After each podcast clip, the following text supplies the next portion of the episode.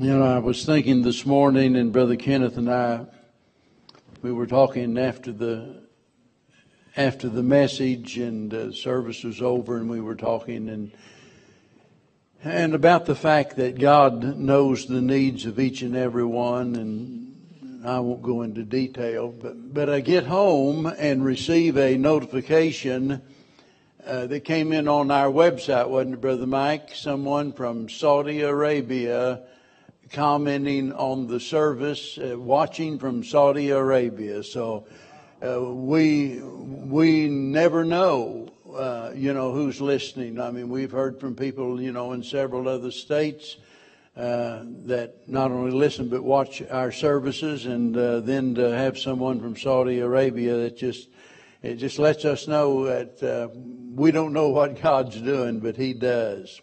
Well, open your Bibles tonight to 2 Kings chapter number 4, and we continue in on our series on the Lord God of Elijah. That started out back at the beginning of Elijah's ministry, and now here we are in the ministry of Elisha, and we still see the Lord God of Elijah working through a different man. And tonight we begin in verse 38. You know, this is one of those sections, and we're just going to look at verse 38, 39, 40, and 41, those four verses. And at first thought, you know, I thought to myself, you know, this little short story, maybe I ought to just move on to, you know, something that has a lot more details and so forth. And but I just felt impressed that this was a very important part of what we've been talking about when we think about the Lord God of Elijah, and I hope that will become clear as we go through this. So, verse 38, and Elisha came again to Gilgal, and there was a dearth in the land, and the sons of the prophets were sitting before him. And he said unto his servant, set on the great pot and seethe the pottage for the sons of the prophets. And one went out into the field to gather herbs, and found a wild vine, and gathered thereof of wild gourds his lap full, and came and shred them into the pot of pottage, for they knew them not, and they poured out for the men to eat. And it came to pass, as they were eating of the pottage, they cried out and said, O thou man of God, there is death in the pot. And they could not eat thereof. But he said, then bring meal, and cast it into the pot. And he said, pour out for the people, that they may eat. And there was no harm in the pot. Here is a very short story that has basically three things that we need to consider. There's the prophet, there's the problem, and the provision. And we're going to look at each one of those three things here tonight. The first of all is the prophet, and notice that it says that he returned again to Gilgal. You know, whenever I look at this, it tells me several things about the prophet himself. Number one, it shows me that he is more concerned about ministry than he was about comfort. Now, that's a big statement to say that about anyone, that so-and-so is more concerned about ministry than they are about their own personal comfort. Remember, he could have stayed in the home of the Shunammite woman basking in comfort, but he didn't. The Shunammite woman and her husband had constructed a little room for him on the house where he could be comfortable, and he could have certainly stayed there. Instead of doing that, he returned to Gilgal, where he was teaching these young preachers. And whenever I read that, and I was thinking about it this week as I thought about the message and thought about the joy that I received years ago. We had in the church that I pastored in Cincinnati, and later on it was in Kentucky, and we had what we called a Bible Institute every Monday night, and we had about 50 between 50 and 60, not just young preachers, but people that also were Sunday school teachers. And it was designed for Christian workers. That's what it was all about. And we probably didn't have over five to eight maybe that was out of our church, but they came from other churches. Plus I was teaching every day at Central Baptist College at that time. And what a joy it was to be able to minister to Christian workers, and especially those young preachers. I just got a video from one this week. I don't know what all he's doing now, but he put a video on Facebook climbing a 300-foot tower, and it showed him climbing that whole tower. And I sent him a little message, you know, I thought you were smarter than that, or I taught you better than that, or you knew better than that. And but on the other hand, whenever you see people later on actively involved in the ministry, that, you know, God has used you in some small way. And I look back on that, and I think some of those guys must have thought I was a nutcase, because here I was, and even to this day, 50 years later, I'm very much aware of the fact that I don't pronounce all of my words right. And it's, you know, you think, well, if you know you're not pronouncing them right, why don't you change? Well, the old saying, kind of too hard to teach an old dog new tricks, I guess. I don't know. But I hadn't been to college myself, but I was teaching in college, and mispronouncing words and everything else. But, and still God had His hand in that and used that in some way. Now, I'm saying all of that for a reason. You don't have to be a so-called expert. You don't have to be a so-called Bible scholar. You don't have to have a bunch of degrees hanging on the wall for God to use you. All you've got to do is make yourself available and care more about doing that than you do all of the other things that are in this world that could occupy your time. And God will use you to be a blessing to someone. It doesn't have to be in Bible college. It doesn't have to be teaching a Sunday school class, but ministering to someone. And let me tell you, idleness is dangerous. For us to just, you know, to just, like the old saying, some people just sit, soak, and sire. You know, they just they sit in church, they soak it all up, but they never put it to use, and consequently it has a way of siring instead of making them sweeter and making them better. And I think of David, you know, at the time when the kings went out to war, and David stayed behind, and so here is David, and naturally you know the story. David ends up getting himself in trouble, and if he had been out there, you know, active, why... there's a good chance that something like that wouldn't have happened. And if we're wise, we'll stay busy in the Lord's work.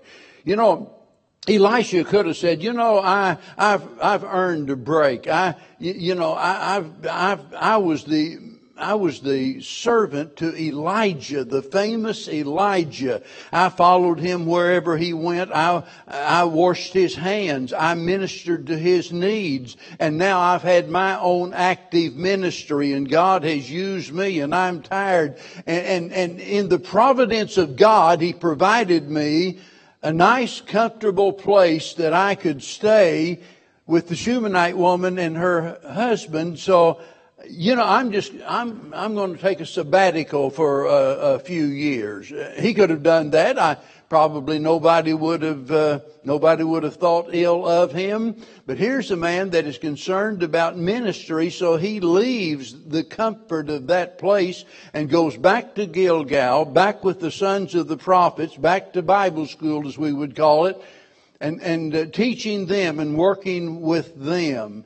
And there's a lesson in that for us. But not only was he more concerned about ministry than he was his personal comfort, I want you to notice that he went to Gilgal during a crisis.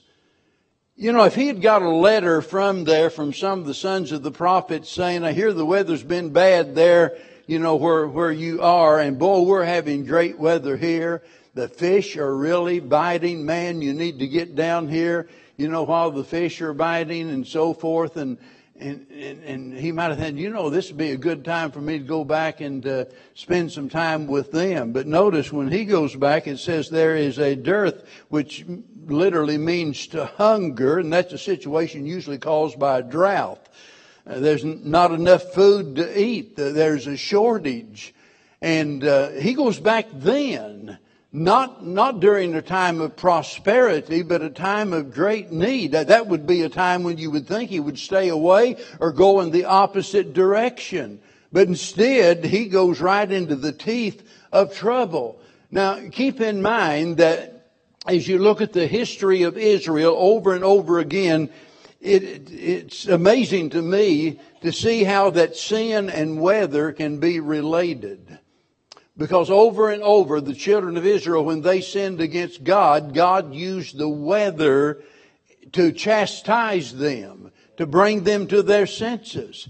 They rebelled against God, and as a result of their rebellion, God withheld the rain and so forth and allowed them to be subjected to great hardship. So it tells us here that serving God can put us in difficult situations. In dangerous situations. I mean, why do you want to go there, or why would you want to stay there during a time like that? And yet here's a man that is so concerned about ministry that he's willing to subject himself to difficulties like that. And the amazing thing is that he was available just when he was needed the most. Now think about it. I don't know how many days he had been there, but as I read this story, I kind of get the impression that he had just got there and he told them to go out, you know, and put on the pot, make some pottage, you know, feed all of the preachers, and they did, and so he's there. I've noticed over the years in dealing with people, and sometimes, as you know, people can be extremely hard to deal with and hard to break through. I mean, you can have their best interest at heart. You can be ever so scriptural in the counsel that you provide for them.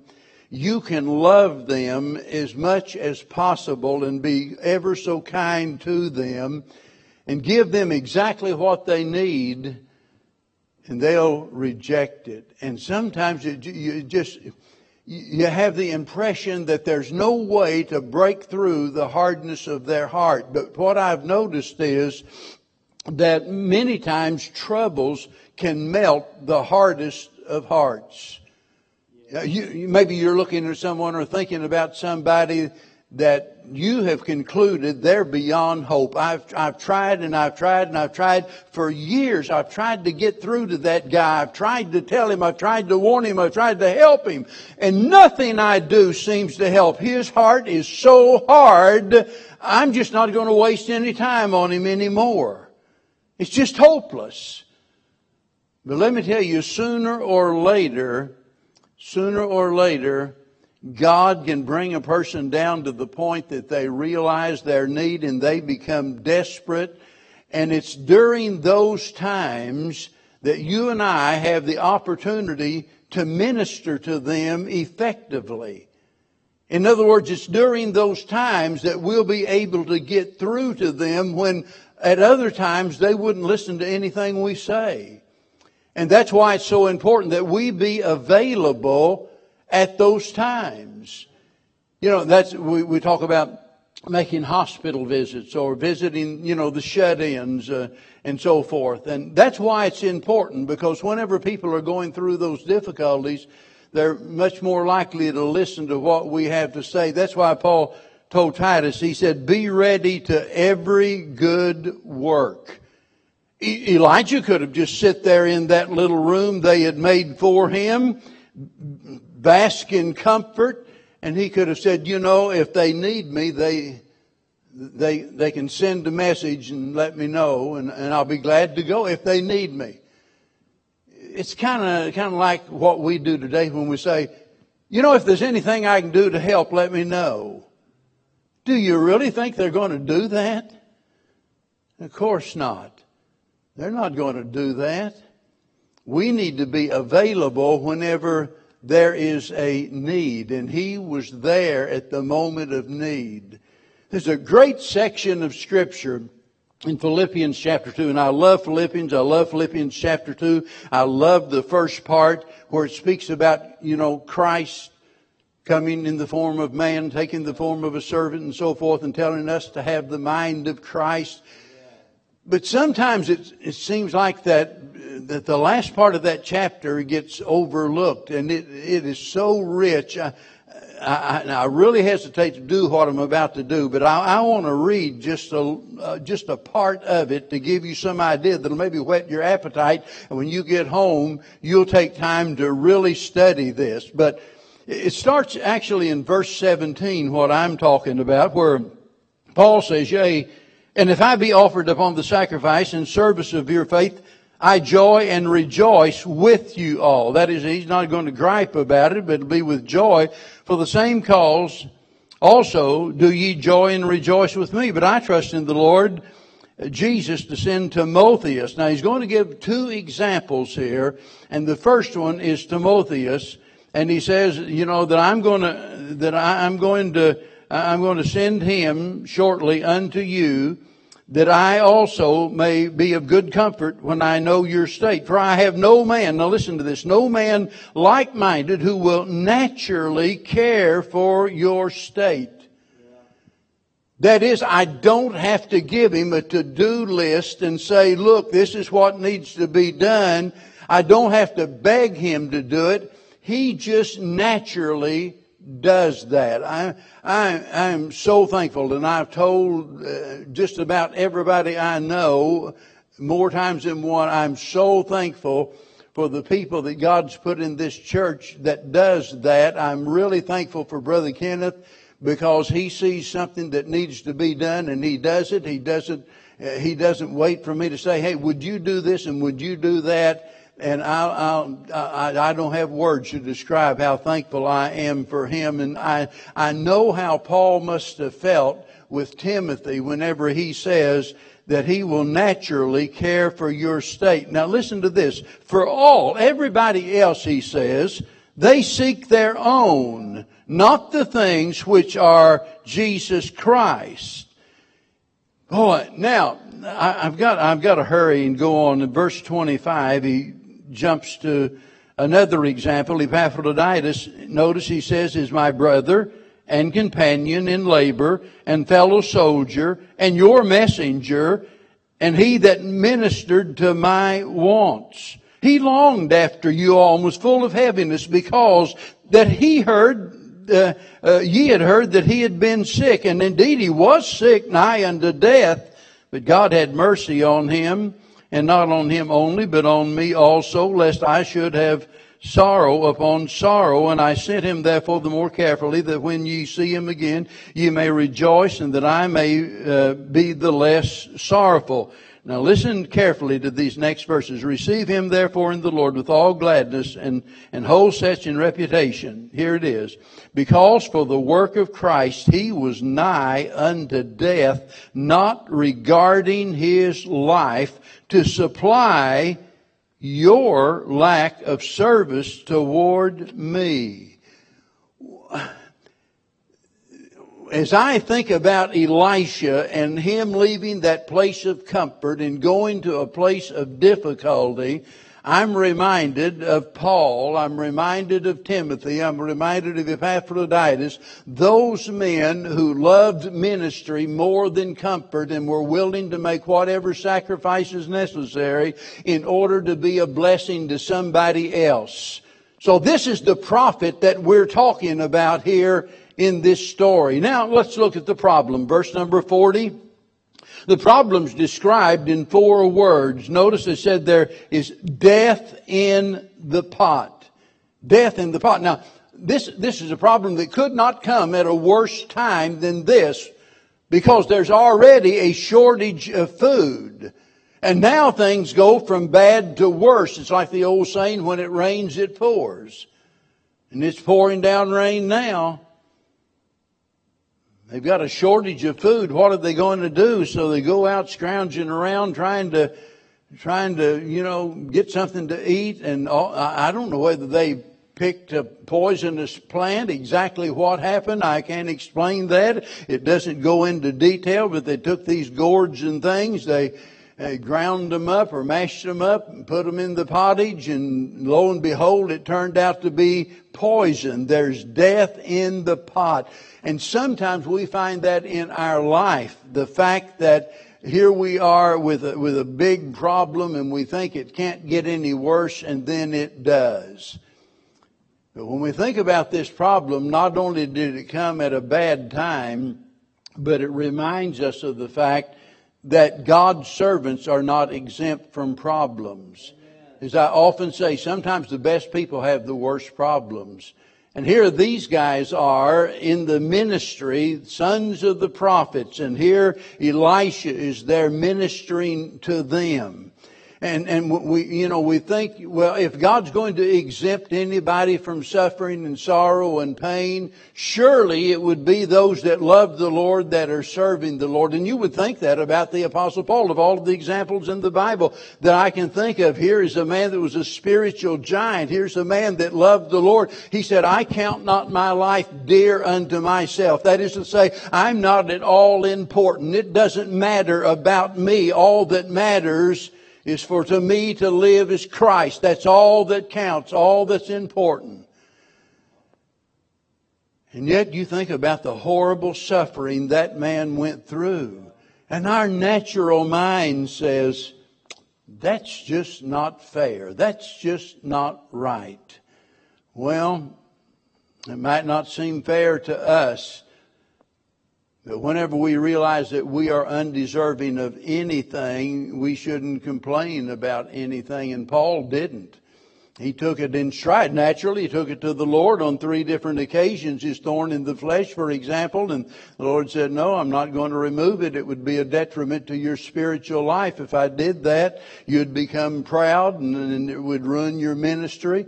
But he said, my grace will be sufficient. Now, if that was good enough for God, that ought to be good enough for us, don't you think? It's kind of sometimes we get all bent out of shape because God lets these problems come into our life, and even though we know that God said His grace is sufficient, it's kind of like we're kind of saying, but I want something more than that. Really, because we're not satisfied with that, it seems like sometimes. So here the problem has to do with people that are serving God, and God doesn't exempt them. There's something else about this problem that is notable, and that is the fact that things are not always as they seem to be. Well, being from Missouri and being raised like I was, I've often said, I was brought up, Dad said, if you shoot it, you eat it. I've eaten woodpecker. I've eaten possum and coon and groundhogs and just about everything under the sun, and you'd be amazing how good some of that stuff is. And the meadowlark, though, that wasn't so great, but I shouldn't tell everything I know about myself. But there are a lot of times I'm trying to picture in my mind these guys are going out and getting all of this together, and somebody says, "Oh man, I can't wait till that's done. The aroma is awesome. That is the best looking pottage I've ever seen in my life. Everything looked great about it. By the way, it might have even tasted good, but there was death in the pot." And we need this reminder that things are not always as they seem, and that's true in regards to a lot of different things. For example, it's true in regards to corrupt teachers. Let me just quickly give you an example of what I'm talking about in 2 Corinthians chapter number 11, verse 13. Paul says, "For such are false apostles, deceitful workers, transforming themselves into the apostles of Christ. And no marvel, for Satan himself is transformed into an angel of light. Therefore, it is no great thing if his ministers also be transformed as the ministers of righteousness, whose end shall be according to their works." corrupt teachers. So many times we wonder if we're really getting through to our young people. Where's Susan? She here tonight, Susan Durham? Well, Susan told me a story this morning that was such a blessing. And Philip is, as you all know, is in the service. And anyway, I can't remember whether he talked to his mom. I guess that's what it was. He's able to make a call.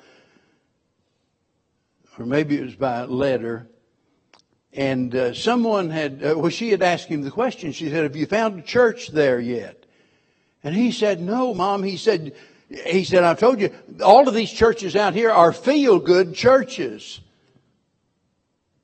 And my first thought was, man, he gets it. Something that a lot of people, most people don't get. He said they're just feel-good churches. They don't teach the Bible, you know, like we do here at Lakeway.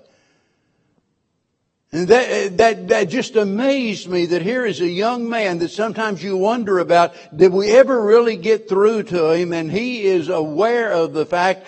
And somebody had told him about a particular sermon. He said, "I just can't wait till I get back to the base so I can, so I can go online and I can listen to that particular message."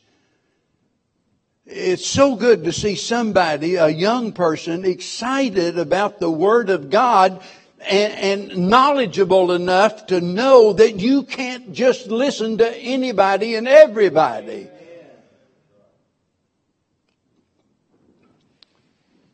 Brother Kenneth and I was talking this morning, talking about a particular preacher, and well, actually several. Anyway, the subject come up in regards to their manner of preaching. You know, there are a lot of famous preachers, and I've known several of them and been around them, talked with them, and so forth. And they had great skills. Great personalities, and yet 90% of the preaching was nothing more than one story after another, after another, after another, after another.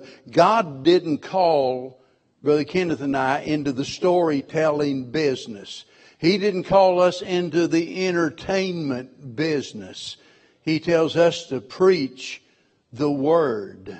And things are not always as they seem, because someone, has a great personality and is an eloquent speaker doesn't mean that you're hearing the truth. And that's why you need to judge everything I say or any preacher says by what the Word of God says.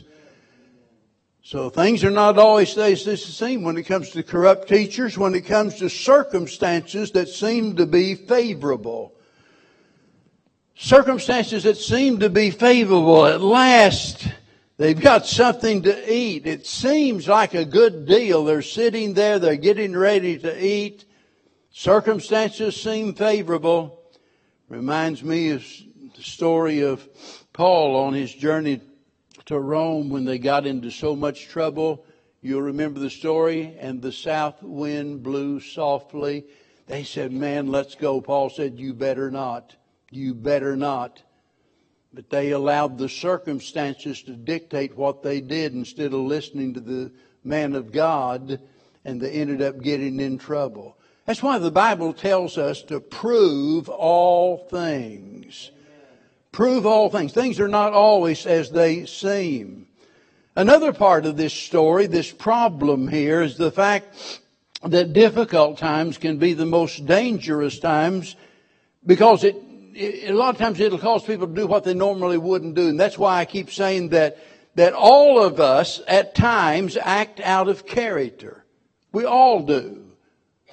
All it takes for some people to act out of character is to get out here on the highway driving for a little while and somebody cuts you off, or, there's some slowpoke in front of you that won't get out of the fast lane, and all of a sudden you start acting out of character.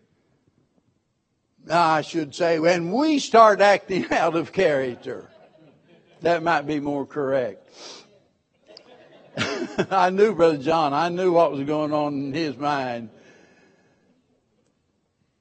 But sometimes, you know, there can be moments in our life where we are under the gun and the pressure is on us. And things that we ordinarily would never do, we end up doing because, you know, we're going through a difficult time. These guys were hungry. There's a dearth in the land. There's a shortage. They're hungry. And I don't know about you, but ordinarily, if I'm going to make a big bowl of chili or stew or whatever it is, well, I don't cook, but if I did, I'd make sure what I put in there. I had a good friend I worked with back in Missouri years ago, and his favorite hobby was hunting mushrooms. Now, let me tell you something. If you don't know what you're doing with mushrooms, you can kill yourself. Some of them are poisonous. And you better know what you're doing. And I think ordinarily they might have taken greater care with what they put in the pottage than they did on this day. But there's a shortage. So they find this gourd over there. And man, it looks like something that would be good. And so, you know, they put that in there. Well, whatever the case, we've got to realize that whenever there are problems in our life, to be careful about the decisions that we make. And by the way, in that same light, sincerity is no safeguard.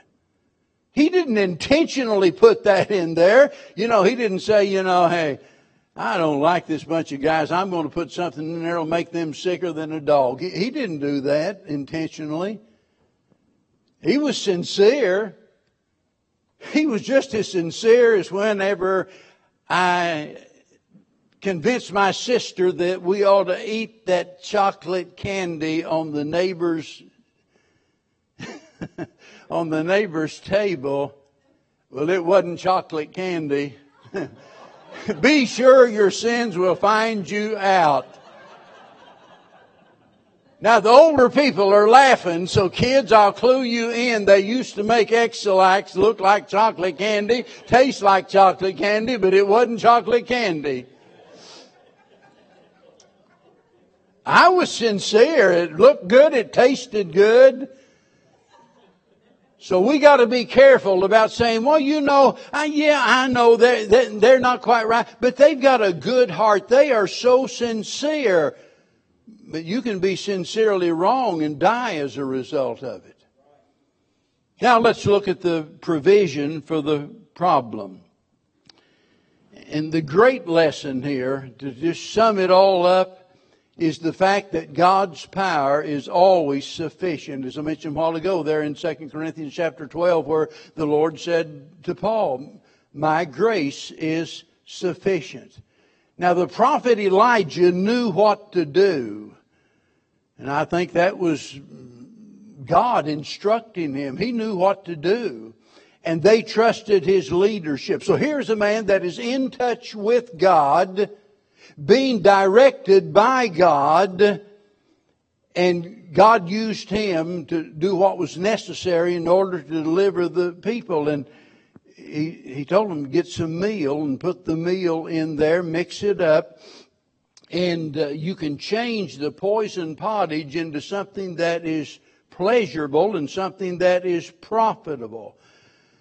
Now, I look at that and I say, thank God there was someone there that had the solution to the problem. Elisha was there. Why was he there? He was there because he cared more about ministry than he did personal comfort.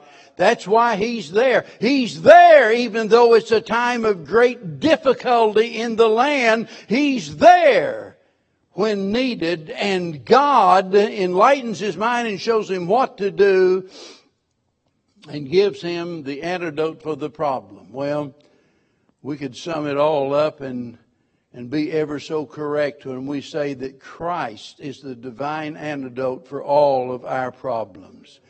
He's the one that is able to meet our need in any situation, whatever it is. And the only hopeless person is the person that refuses to put their trust in the Lord Jesus Christ. It is folly of the highest order for someone to reject Him and what He offers. As I preached this morning, He came into His own, but His own received Him not. That is the most foolish, serious thing that a person could ever do. Now, when I look at this, I'm just like you are, and I wonder to myself, why did God choose this method to solve this problem? To put meal in the poison pottage. Why did He do that? God could have solved this problem in 1,000 different ways. He could have said, Elisha, all you got to do is stand over that pottage and say abracadabra, you know. Or He could have told him, just snap your fingers 3 times. He could have used any means that He wanted. I don't know why God chose this very method. But I look at the miracles of Jesus and throughout the Bible, and I think of the different ways that God met needs. And it made no sense to us. I think about the blind man and Jesus, you know, and He took spittle and some clay and made a paste, and He put on the man's eyes. You know, I guess the fellow couldn't see what he was doing, but others could. Said, you can imagine what they're saying. Look, He spit. He spit on that. He's going to put His spit on that man's eyes. What good's that going to do? It doesn't have any medicinal value. It doesn't have to have medicinal value. It is just the means that God appointed for that particular problem. And I'm not smart enough to figure out why God chose this particular means. But I do know one thing. That God chose something here that required the involvement of other people. Notice verse number 41. The prophet instructed them. He said, bring meal. Bring meal. You see, the solution involved obedience. It involved others. By the way, the Lord's work, whenever we think about God's work, the Lord chose to involve others in His work. Think about Him feeding the multitude and the fact that He involved others. He involved the little lad whenever He took his lunch. He involved the disciples whenever He told them, go have all of the people to sit down. And He used them to go out and distribute it. He could have just, put it out there and said, okay, start a big line. Everybody go through. But He didn't do that. He could have just rained it down from heaven, but He didn't do that. He chose a method that involved using people. And it's important for us to understand that, yes, God can do whatever He wants to do. There is a sense in which God doesn't need any of us. He can do anything, but God has chosen in His divine wisdom to use people. And we think about the Great Commission, getting the gospel out to the whole world. God could have written it in the clouds, but He didn't. Instead, God established and ordained His church and told His church, you take the gospel into all of the world. So the means had to do with involving others in it, and the key to getting the blessing, solving the problem, had to do with obedience. They had to obey to get what they needed. I don't have time tonight to talk about how important obedience is to our lives. And there's so many times, you know, that we shortchange ourselves.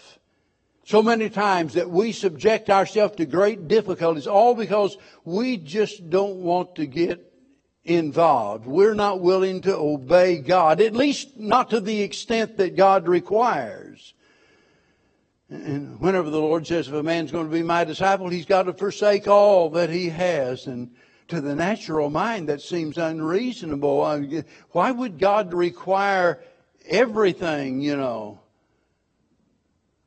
Well, because that's what it takes for us to be used of the Lord. And the whole purpose of this entire study is to show you how that the Lord God of Elijah can meet needs. There's no limit to His power. But it's no benefit if we resist His will. So many people spend their entire lives without what they need because of their disobedience to God. Amen. When the Bible says, be ye doers of the word and not hearers only, that's exactly what it means. In Matthew 28 and verse 20, a part of the Great Commission, and most of you people could quote that, and I hope so anyway. But believe it or not, that gets misquoted so very much, even by preachers. I've heard it over and over again. Teaching them, here's what they say, teaching them all things whatsoever I have commanded you. Now, that's close to what it says, but that's not what it says. What it says is teaching them, and here's the phrase that gets left out, teaching them to observe all things whatsoever I have commanded you. You see, it's one thing to teach people just so to give them information, just to instruct them. And that's why so many people, they feel satisfied in being a student of the Word. I'm a student of the Word. Had a fellow tell me that years ago, and you couldn't get him to do anything. I mean nothing. And he kind of explained, because he tried it one time. Somebody complained a little bit about the way he did it, so he's never done it since. But his statement to me was, but I'm deep in the Scriptures. Wow. If we're not observing to do all things that the Lord has commanded, we're not obeying God. Amen. That is the key. We look at these miracles. We look at the ways in which God did great things and supplied the needs of people. And by the way, isn't that what most people are really worried about? Their needs, according to Matthew chapter 6, where the Lord's dealing with that subject, you know, that's what He says there. These are the things people worry about. Well, I need this and I need that. And He said, don't be like the Gentiles. They're hung up on that. Don't be like them. And then He gives them the real solution. Seek ye first the kingdom of God and His righteousness, and these things will be added to you. We don't have to seek after those things if we're seeking to obey the Lord Jesus Christ. If we want the Lord God of Elijah to be active in our life today and to use us and to bless us and to help us, then it absolutely 100%, no doubt about it, requires that we be willing to obey Him. You know, most all of us know more than what we're willing to obey. And if that's the case, there's no reason for us to know any more than we know if we're not obeying what we already know. So God help us tonight to leave here, because we live in a world that is so full of problems, and there are people that you no doubt have tried and tried and tried to reach. You just can't get through. One of the reasons you can't is because everything's going so good in their life. They're healthy. They've got a little jingle in their pockets, you know. They drive a nice car, live in a nice home. Oh, their ball team is winning games. They're not thinking about God, and you can't get through to them. But someday, sometime, they'll be going through a rough spot. It might be a physical problem. They might be in the hospital. Might be a domestic issue. Their wife just walked out and left them for somebody else. It could be a financial disaster. And they're going bankrupt and wringing their hands, wondering, what in the world am I going to do? That's when we need to be available and step in and let God use us to try to reach them in their time of desperation. Now, we all know we're not going to reach everybody. We know that. Jesus couldn't reach everybody. Certain places He couldn't do no wonderful works. But that doesn't mean because you can't reach someone somewhere that there's not somebody else that God can use you to reach. And we can't get so discouraged because of our failure to reach certain people that we give up on trying to help other people. Love hurts. It really does. You know, to have a love for those that are lost, it hurts because you see them in their wretched spiritual condition and you want to help them and they won't let you. They won't let you. They don't really care. And we can't let the disappointment of love, that is grief, we can't let that overwhelm us to the point that we give up. The key for a person, the key for a church, the key for a family to receive the blessings of the Lord is for us to obey what we know God would have us to do. Those guys said, there's death in the pot. What do we do? And Elisha said, this is what you do. Go bring some meal. Bring some meal. He's involving them. Put it in there. Stir it up. Mix it up. Now it's okay. They could have said, you know, what do you mean? Who are you talking to? I'm not going to go out and bring the meal. I went out and gathered the veggies or whatever it was. They could have disobeyed and missed the blessing and been deprived of their need. Let's not do that to ourselves. Bow with me in prayer. Father, Lord, how we thank you for the greatness of your power, that the power that we've experienced in our own lives, of not only that you saved us, but the way that you changed us and the way that you've helped us and blessed us. And we're so thankful not only for our personal experiences, but we're so thankful, Lord, for the testimony of others. People that we know that have gone through difficult and horrible times, and we've witnessed you bringing them out and supplying their needs when all seemed lost. And then, Lord, we thank you for the testimony of the Bible, the Word of God, that we can rely upon in our time of need. Help us to not get frustrated whenever we're going through difficulties. Help us to never to feel that we're being shortchanged just because we love you and we're serving you. And now we've got a need and now we've got a problem. Lord, help us to just trust you and to do what we know you would have us to do and to trust you for the outcome. So as the old song says, Lord, help us to go out here tonight being a channel of blessing to someone today. In Jesus' name, amen. Let's stand together. 330 as we sing.